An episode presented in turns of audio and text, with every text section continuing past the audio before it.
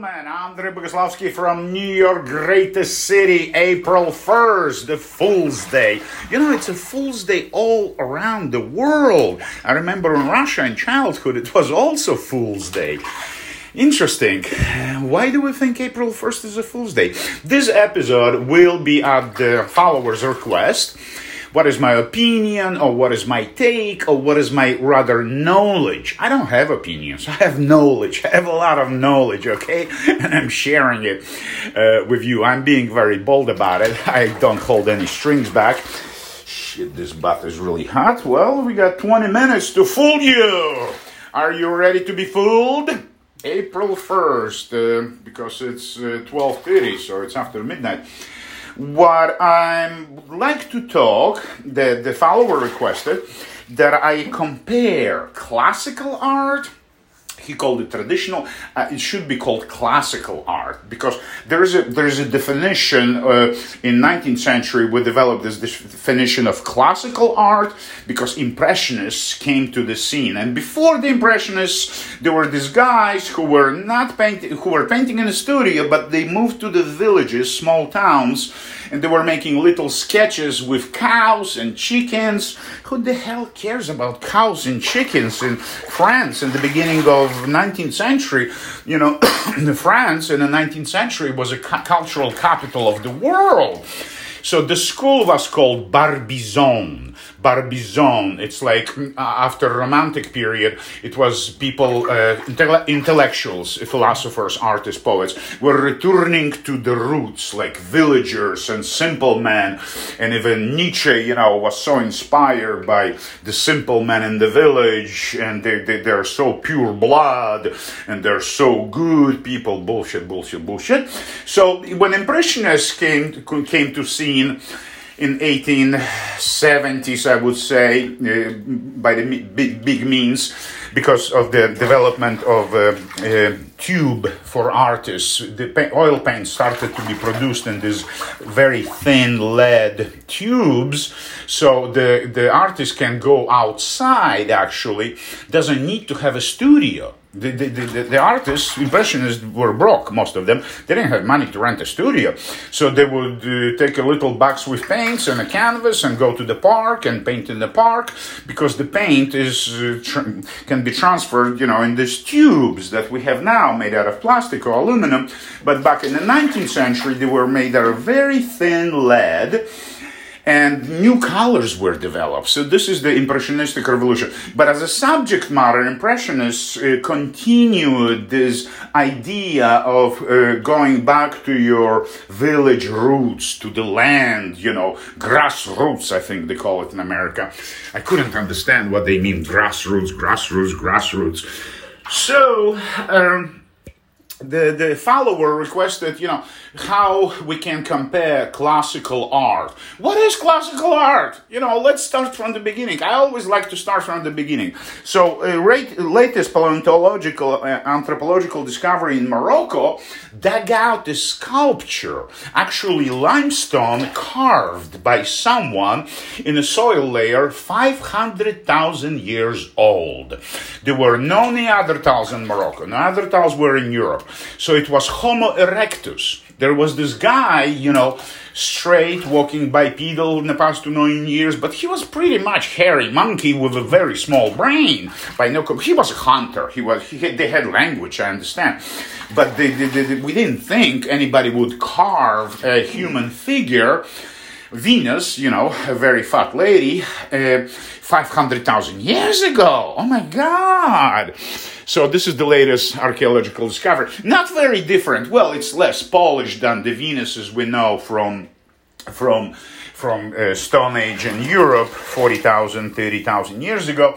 Those were like much more detailed and worked out. So the, the, the one from Morocco is pretty rough. So we always would like to ask a big question. What was this figurine? Was it pornography or was it some kind of fetish, some kind of spiritual goddess or some symbolic meaning? Well, there is something important to understand about art. It's it's an extension of language. Let's say uh, humanoids are having language in the past two million years and it develops, it evolves. Neanderthals had as sophisticated language as ours. So that's cool.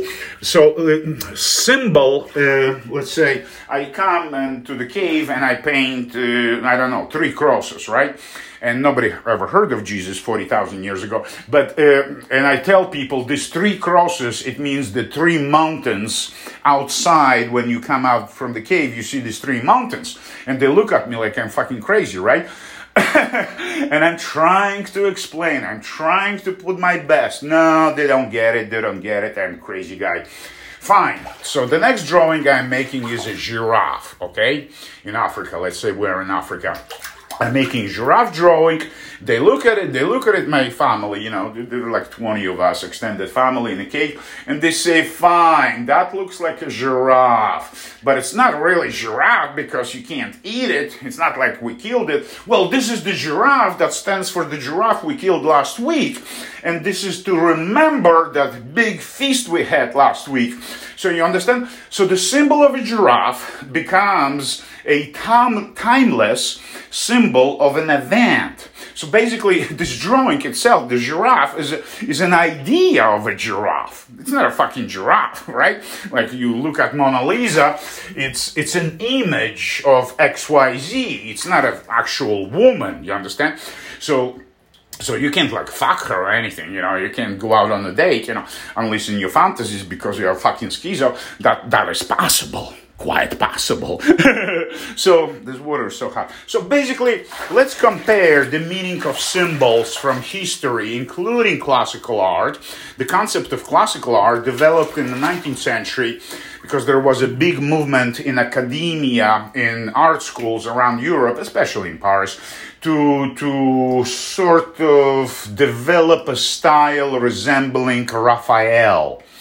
So they were called Neo-Raphaelites. You understand? It's like New Raphael School. Throughout 19th century, if you wanted to get into Academy of Visual Arts, exams were pretty rough. And this is the exams I went through in St. Petersburg, Leningrad at the time, in 87, to get a stipend to go to Spain. Soviet scholarship, not stipend, and uh, and I passed it. I passed the practical. So so I was drawing like like this 19th century academism, you know, the anatomy perfection, shadows perfection, rhythmic lines perfection, building the muscles, you know, something between Michelangelo and Leonardo da Vinci because Leonardo was making shadows with his finger. He was smooshing the lead pencil. And Michelangelo was making mostly out of lines, little lines, bigger lines, thicker lines. He was not using his finger to smoosh to make a shadow.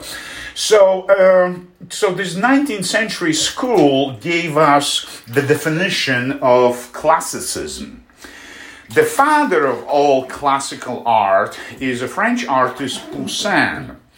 Poussin, 18th uh, century. He was painting uh, mythological scenes. You know, his paintings are all over the world, but most of them are in, in, in France. He was painting mythological, biblical scenes. He was huge. He was here a studio with 20 students for 40 years. He was making a lot of money. So there were so this is how we learn basically the principles of composition, of color, saturation. He was a great painter. He was a great painter. He was the most outstanding, the most, uh, the brightest star at the time. Okay, all other artists they, they sort of don't match up to his magnitude, to his uh, size, and the, the, the images, the, the symbols, the ideas depicted in his paintings were mythological. What can I say? Myth- biblical, mythological, because that's what sold. So, uh, what? So the, everything else, uh, everything before Impressionists, before Impressionists, was designated uh, where art, where painting must must, absolutely must speak about ideas. If this wealthy, wealthy guy wants Gainsborough to, to paint his portrait, well, he wants his hand to be situated on the right hand it will be a big book like a bible or let's say will be um, copernicus book you know or galileo book to show that he's so smart that he studied mathematics so the, the, the, portrait of this guy with the book on a Galileo, hand on a Galileo book is an idea. Okay, he's wealthy. He's showing his clothing, his jewelry, his dog, expensive dog, and then his uh, his books, right?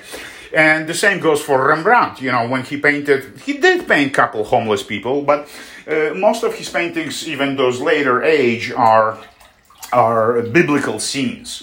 Biblical scenes because his mother was very religious, very Christian, and Rembrandt continued study of Bible to, to, the rest of his life, and some of the stories became very meaningful to him personally.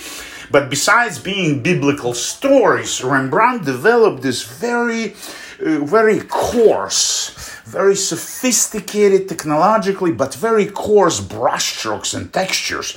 And he was a master of chemistry, technology. So he knew that certain colors will vanish with time. They will do, turn darker. And what will be left is this goldish, yellowish, brownish, with some white spots here and there, but all the greens are going to disappear. And all the reds, most of the reds might disappear. So he sort of knew uh, how his painting is going to look like in 300 years from now. Uh, so so we we can compare all this this historical art throughout ages.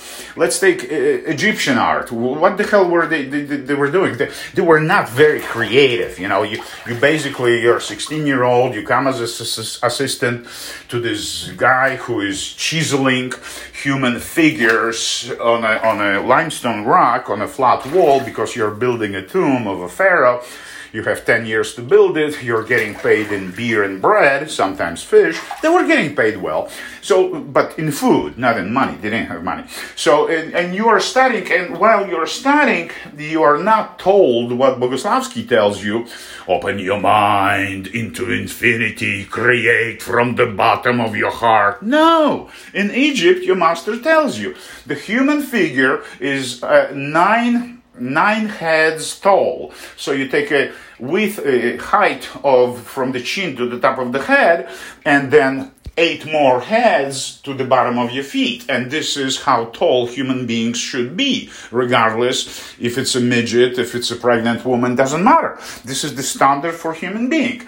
If this is an important dignitary, of course he needs to be bigger than his slaves or I don't know, his assistants. Does it make sense? Yes, it makes sense, logical sense, you know, back then to us it appears like like a pattern that that is more mm, uh, based on social relations beliefs you know the egyptian book of the dead. This is their religion.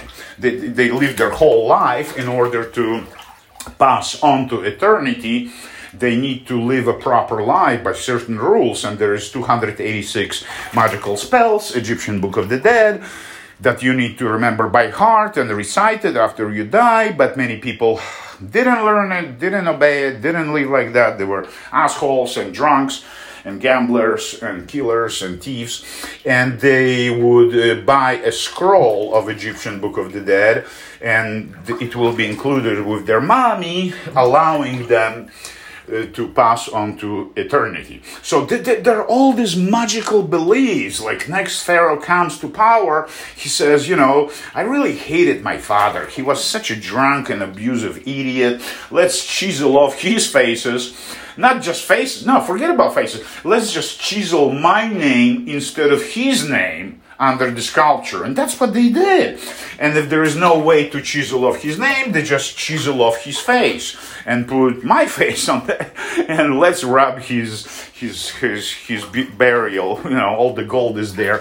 What a stupid gangster stole all the gold and took it to his grave. So things like that. So so people lived uh, different lifestyle. They had different view of their environment, universe. You know, universe in Egypt was created by masturbation. The universe was created by masturbation of one guy, I forgot his name, and he created everything. And after that, you know, the land was created, the, the waters were created, and all the gods were created, blah, blah, blah. This is what they believed, okay?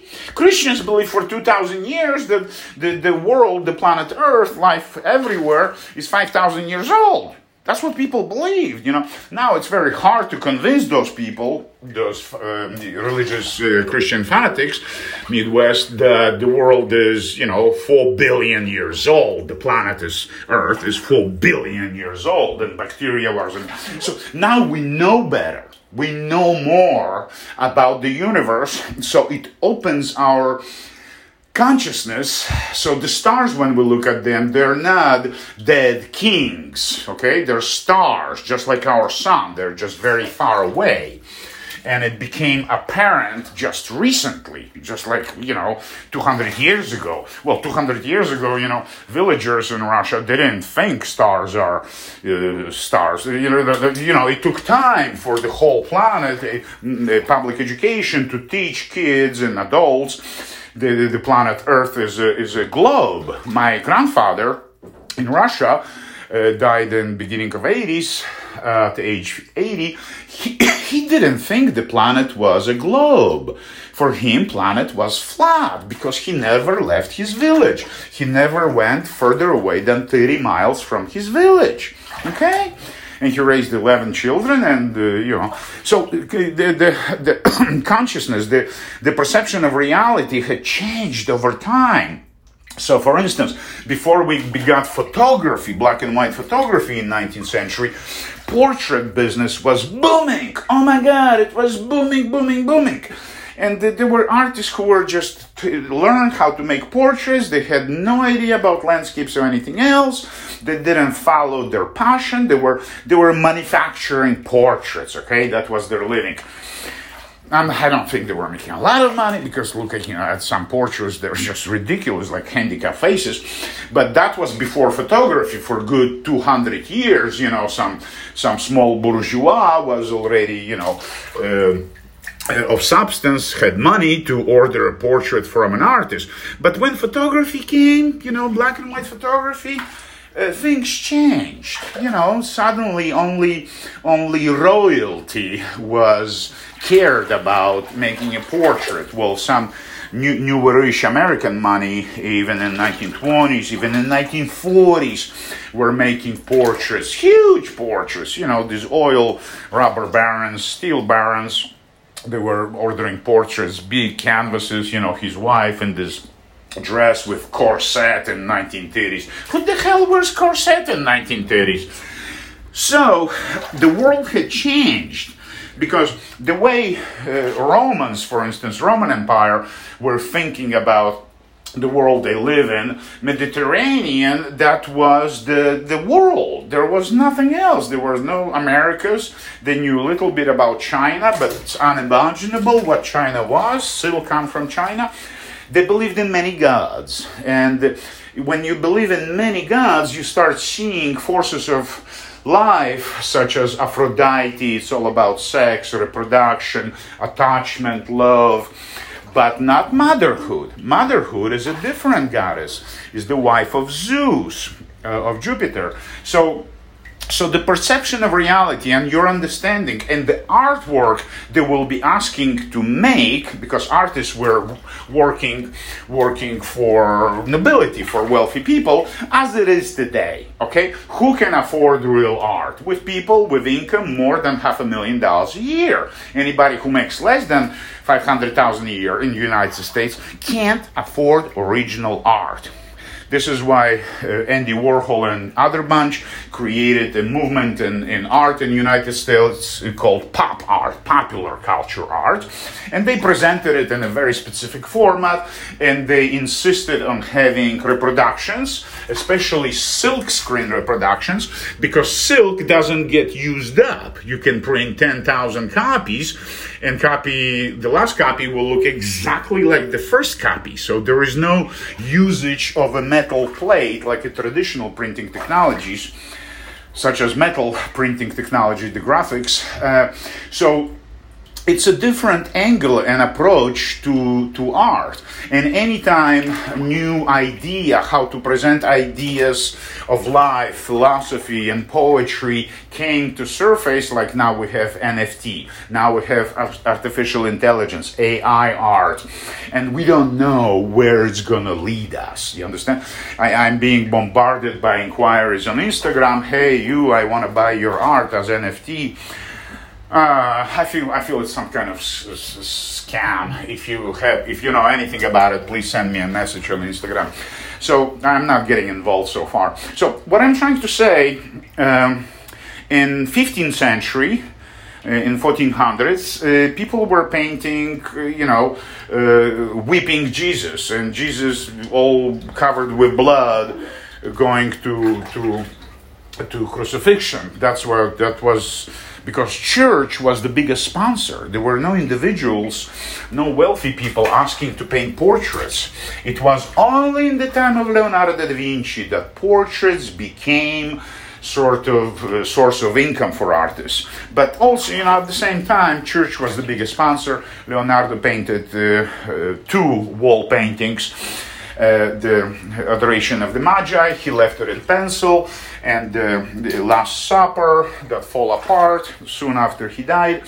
So the, the, the, whole format and the purpose of art and ideology, what it represents, what should it talk about, changed. I am painting cosmology for 20 years and I'm searching for answers about origins of life, astrobiology. The word astrobiology didn't exist 100 years ago. Nobody was asking the craziest question we're asking today. Is it possible life originated in outer space and gas clouds and nebulas inside of asteroids, comets? Is it possible that, that you know, um, pieces and bits of RNA and DNA came to planet Earth from very, very far away.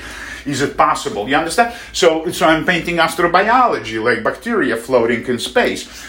2000 years ago, you know, they didn't think outer space is actually far away. They thought there was some kind of balloon cover with painted stars on it. You know, they, they had this idea the universe is pretty much planet Earth they didn't think there, there there's there's anything else. They couldn't explain those planets rotating around Earth and not Sun.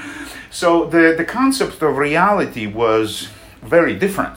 So this is why their artwork had much simpler messages. And if we look back to cave paintings, Lascaux, Altamira in France, in southern Europe, in Pyrenees, they they painted animals. That's all that's all they were thinking about. Because to to to get food for your family you have to sort of go hunting for 3 days.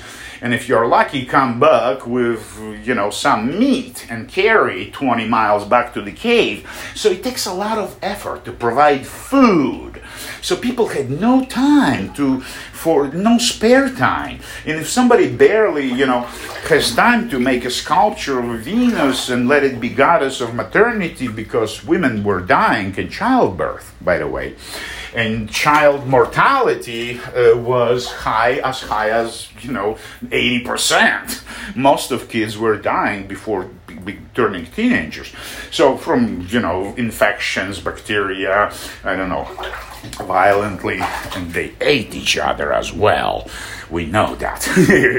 so, what I'm trying to say, you know, 40,000 years ago, animal was their god. I mean, this buffalo feeds them, and they're grateful that buffalo allows them to kill this buffalo, so all they can think of is buffalo. They're not thinking about astrobiology. They're not thinking about going back to nature like in 19th century Barbizon school and Impressionists. No, they're not thinking about it. so, as the direction of human fantasies had changed, so did so did artwork because art is always an expression of contemporary ideas desires of our society. Some artists are capable of pro- projecting what our society will be desiring 10 years from now 20 years from now. So we we say this artist was ahead of his time which means during his lifetime such as Van Gogh or Bogoslavsky, society refused to accept his forms of expression, refused to accept his subject matters and the way he paints it, forms of expression, because they didn't think it has any relationship to their everyday reality. You know, the world is preoccupied with with war. There are like wars everywhere. In Europe, in Afghanistan, in Syria, there are people killing each other everywhere. People are starving everywhere, kidnapping children in India.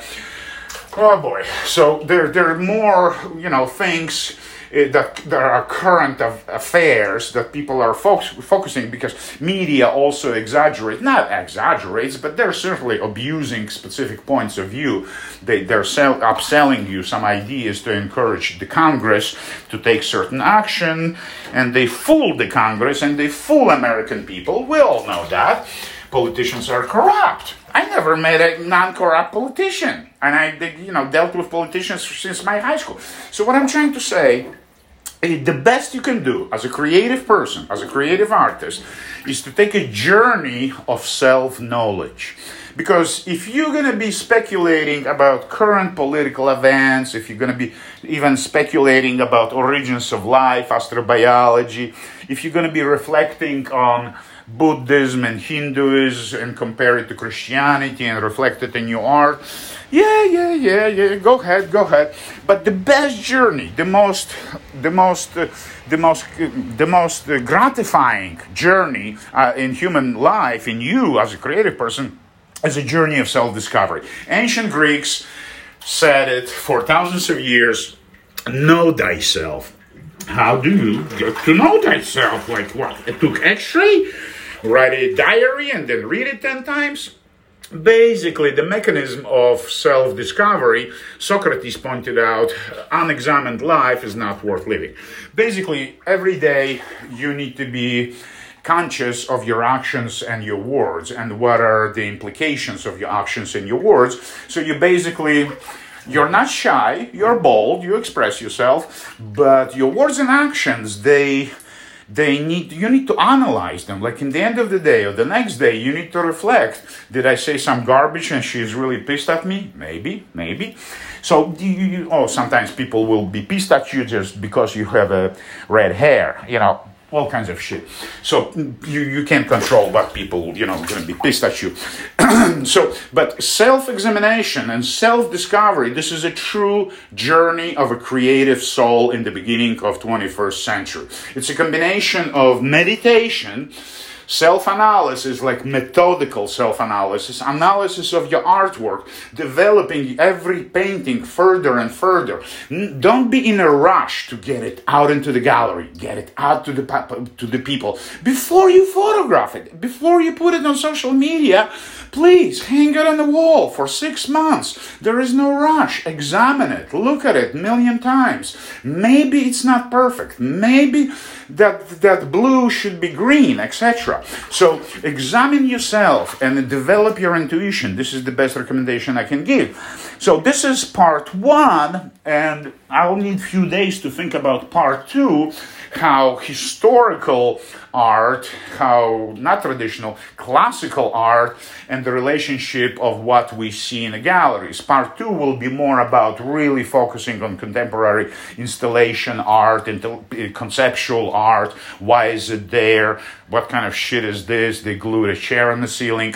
We're going to talk about that and the relationship to classical art. Thank you very much. And I will be using my page from Instagram, one of my three pages, as a cover for this episode. Please follow.